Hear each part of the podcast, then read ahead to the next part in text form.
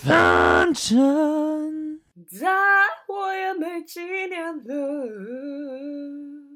啊呜！大家好，我是派派。大家好，我是桃子。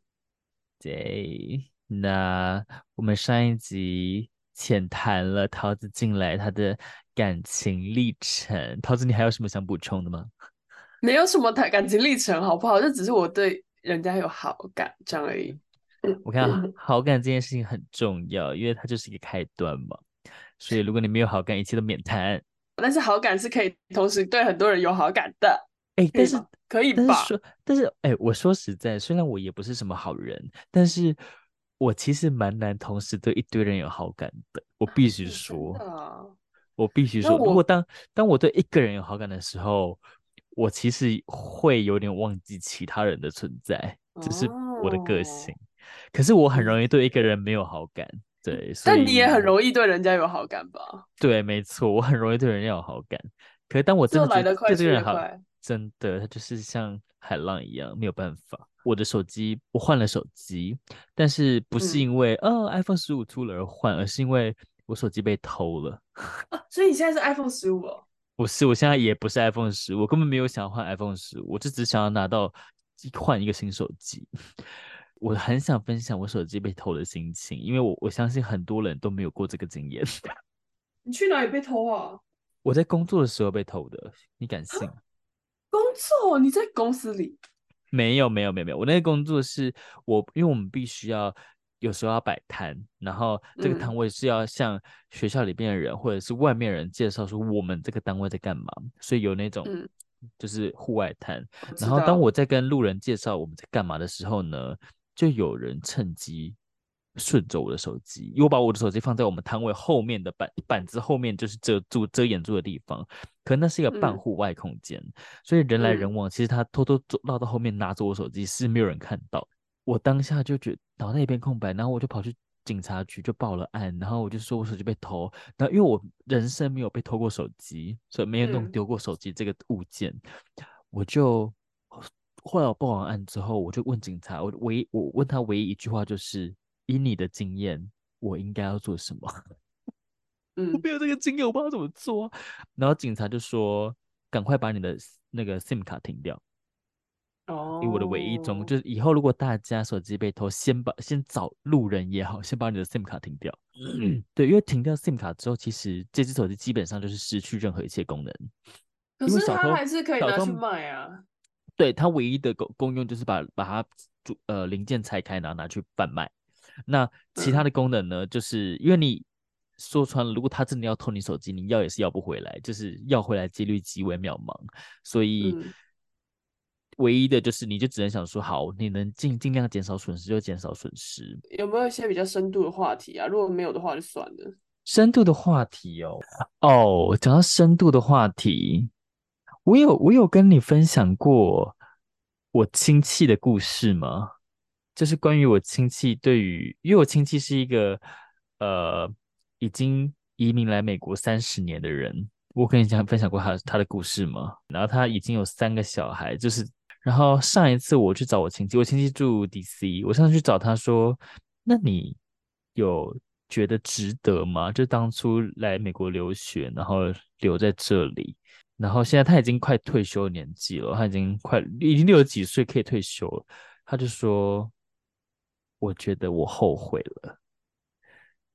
”怎么 说？我没有分享过，我没有跟你分享过，没有哎、欸，好。他说：“我觉得我后悔了。”我说为什么？他说当初他来的时候，他跟他他只有跟他妈妈讲说，哦，我来两年就会回家了哦，我来这边读完书就要回去哦。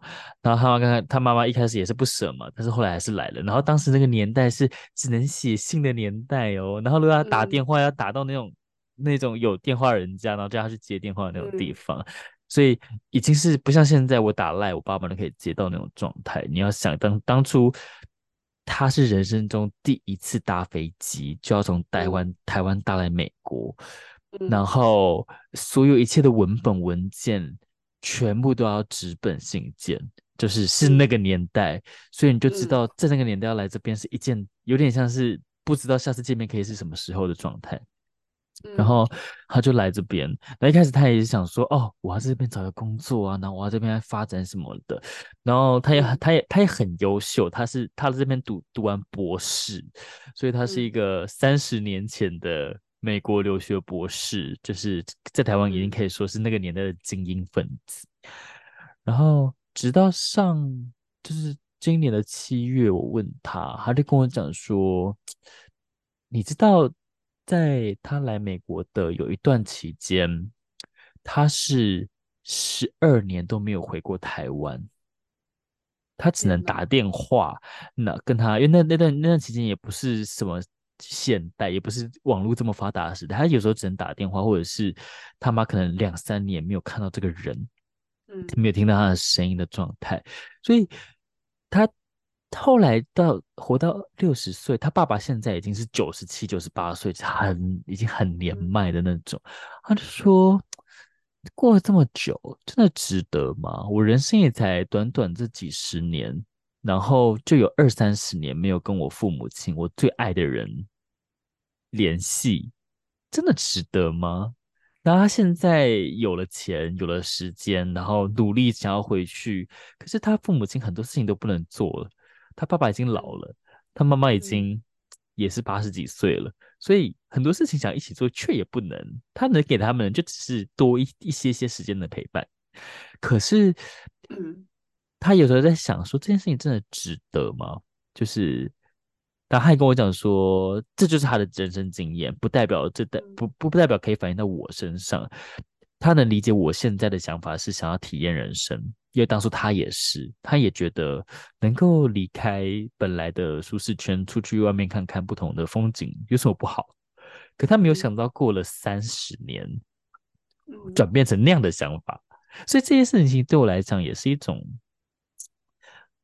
我也在思考这件事情到底。我前几天走在路上，我在跑步的时候也在想说，对，我两年没有见到，没有实体的见到我的父母亲。嗯，我不知道，我我后来就是日后二三十年后，我会不会后悔？我不知道。可当下我是不后悔了，对我，但是我不知道后续会发生什么事情。对，然后还有另外一件事情，我觉得也很有感触的事情是，他跟我讲说，他问过他儿子女儿，他有一个儿子，两个女儿，他问他们说，那以后他死掉之后。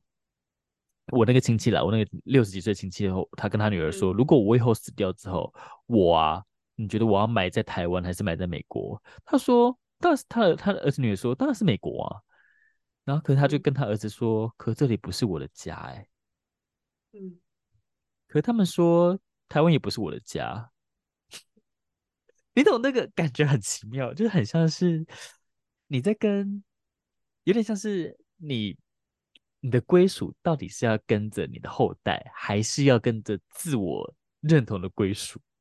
可是你跟后代的那个联系的强烈的程度，是你没有办法割舍。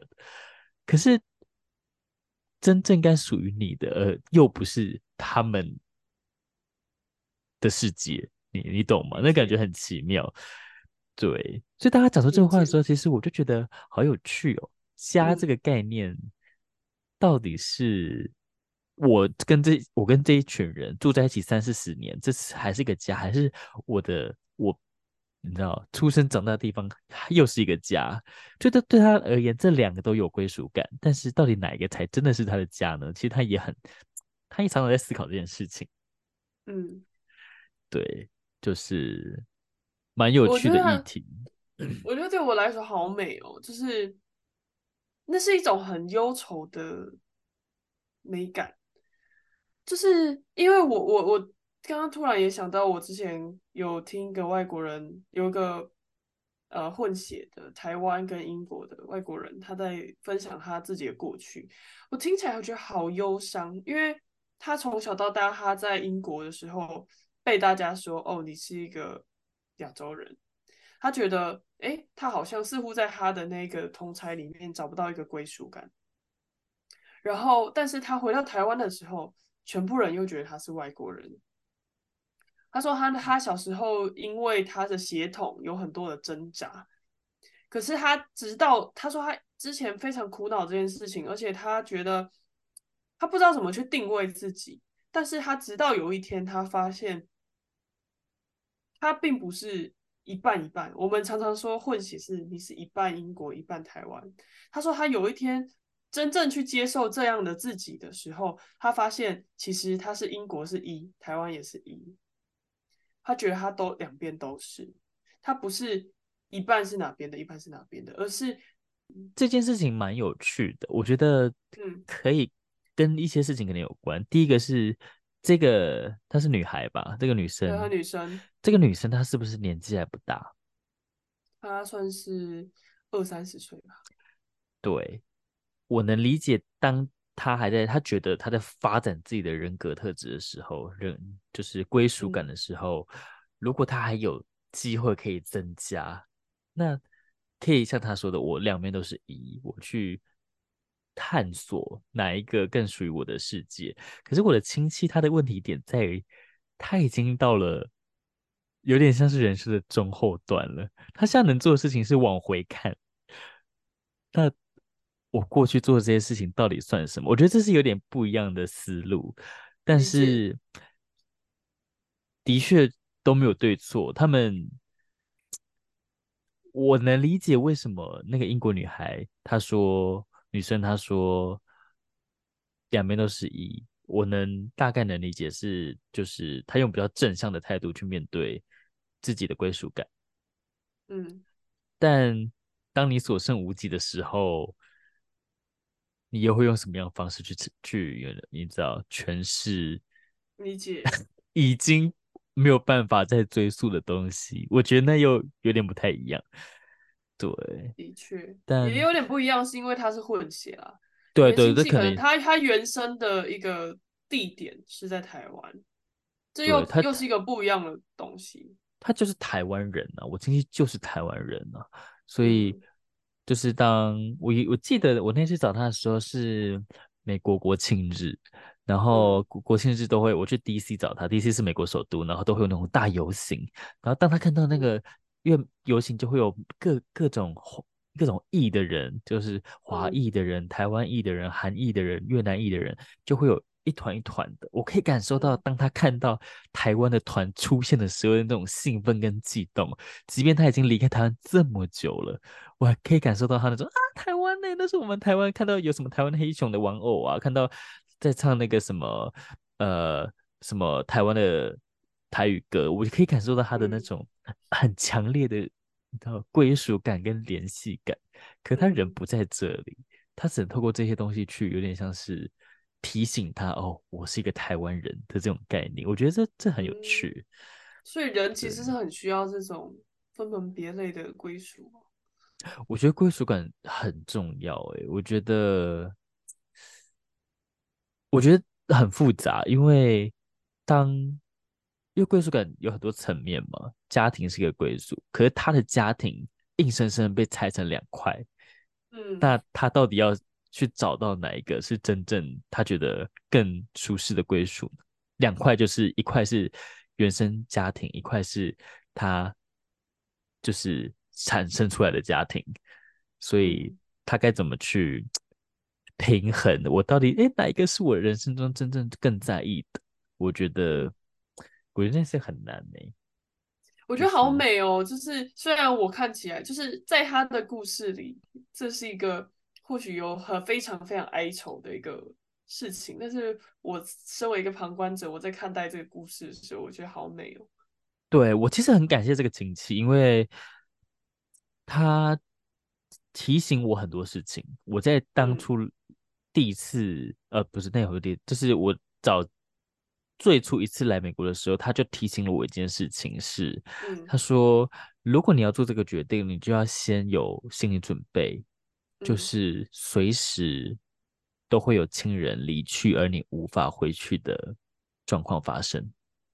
嗯，他说这是，这是，其实这不只有他。但是他因为面对太多这件事情的发生，他已经有一点点习以为常，所以他能做的事情就是珍惜眼前的缘分，眼前我可以面对到这个人。所以其实我跟这个亲戚算很远的亲戚哦，他是我奶奶的哦，他是我外公的妹妹的女儿，也是这么远的亲戚哦。可是当我妈跟她讲，跟联系到这个亲戚说，哎，我也要去美国，然后刚好那段期间我可以跟他们住的时候，他他给我的反应是，他给我们家的反应，连我我们家都很诧异。她说：“来呀来呀，为什么有什么好不住的？”我就觉得哇，我此生没有跟你来来往过，然后。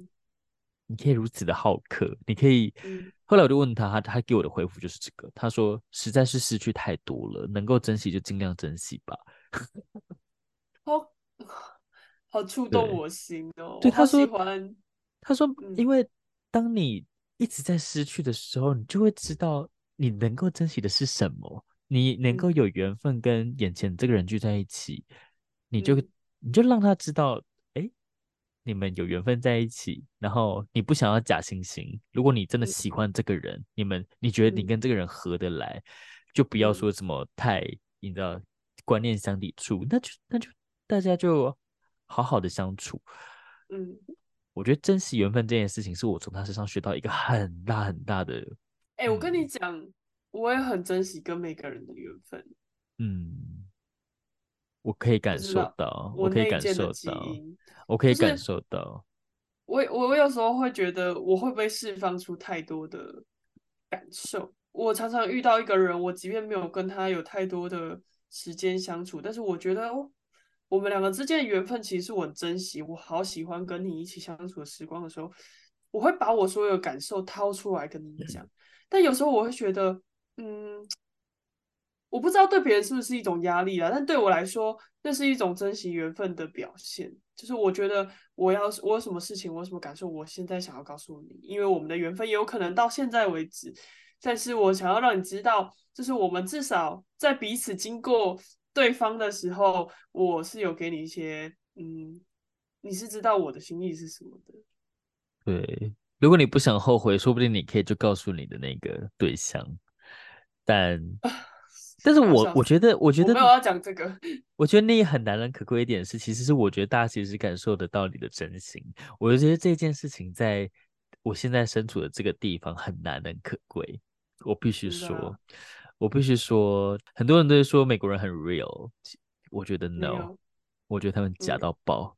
嗯、我必须说这件事情是真的。我觉得他们很客气，他们很有礼貌。嗯，但是有没有真的 real？我觉得。No，我我有时候觉得，其实我我觉得我偏向就是善良到很笨。我觉得这个不不不是一个好的，这不是一个称赞。就是我妈常常都会觉得说，她不知道我会不会被欺负，因为我好像就是我想对别人好，或者是我想要告诉你一个我的感受。但是一般人可能会想很多自己自我保护的机制，或者是说哦，别人其实就是不见得这么 real。可是我就会觉得说。我今天我想要对这个人表达，那是我的事情。那他今天如果，即便他对我的好，只是他的一种伪装，或者是他对陌生人都是这样一彬彬有礼，我就觉得那是他的事情。嗯、我要对你好是我的事，对，所以我其实，我觉我我每次，我理解，我理解，我觉得。我觉得是一种对于自我理解的展现呢，就是你知道自己真的喜欢这个人。嗯，对啊，嗯、觉得即便那个人，即便他不是真心的，但是我不想去想那么多，因为我觉得我是真心的就好了。对，就是，嗯、而且，对，这真的是一件很有趣的事情。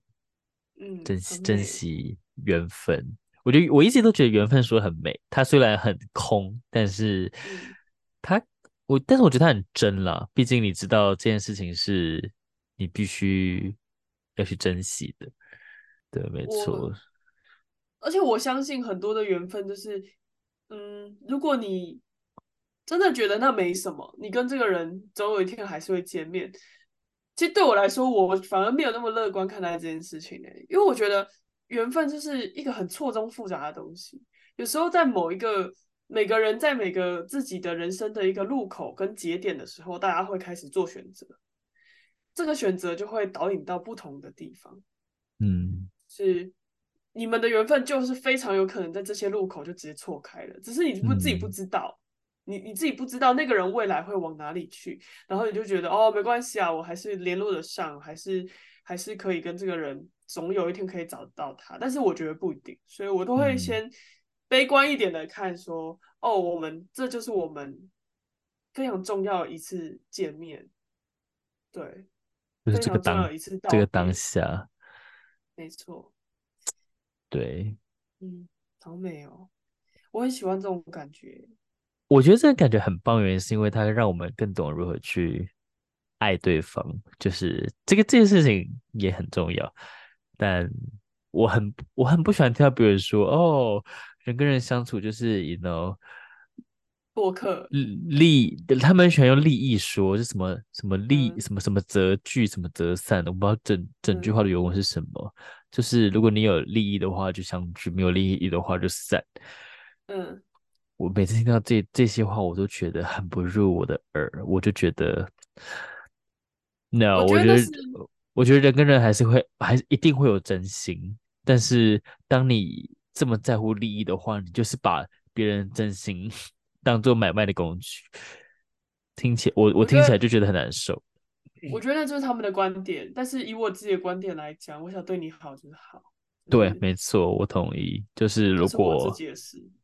所以可能有些听众会觉得我们很天真，但是我觉得我天真的很快乐，以这种观点活着，我觉得比较快乐。对，对啊，搞得我好像每次跟人家分别都很像在演一场那个电影，你知道吗？你说舞台剧吗？某，某一幕的时候，我会自己心里很多戏，就是要走两步，然后往回望，往回看，然后脚步有点沉重，或者是怎么样，但是我，我也会美。我觉得很美。哎，这种事情最常发生在大众交通运输工具，尤其是机场。没错，你知道觉得我我就是我还有好几次没有好好道别的经验，我都很想要追回那个 moment，然后去跟那个人好好的抱一下，然后跟道别。但是我觉得也没关系，我的人生就已经走到这样，现在这个时间点的那个也就过去了。但是我就会。对，我还是很珍惜那样的缘分，这样。对，我觉得我们可以有一集来讲道别，因为对我来讲，我其实没有很 care 道别这件事情。我啦，我没有很就是觉得哦，我一定要好做一个很好很棒的道别。对，我好像更，我常常会想哦，我跟这人相处的过程如果是好，那就够了。我觉得、嗯、不知道哎，就是每次有人要是跟我 say goodbye，我就是说嗯，没有，就 see you later，就是之后会会再相见，会再相见。对，是吧？好啦，所以就是差不多是这样。对，我们今天就聊到这。OK，好，那当然，我们今天的谈话就到这里。OK，对，拜拜，拜拜，再见。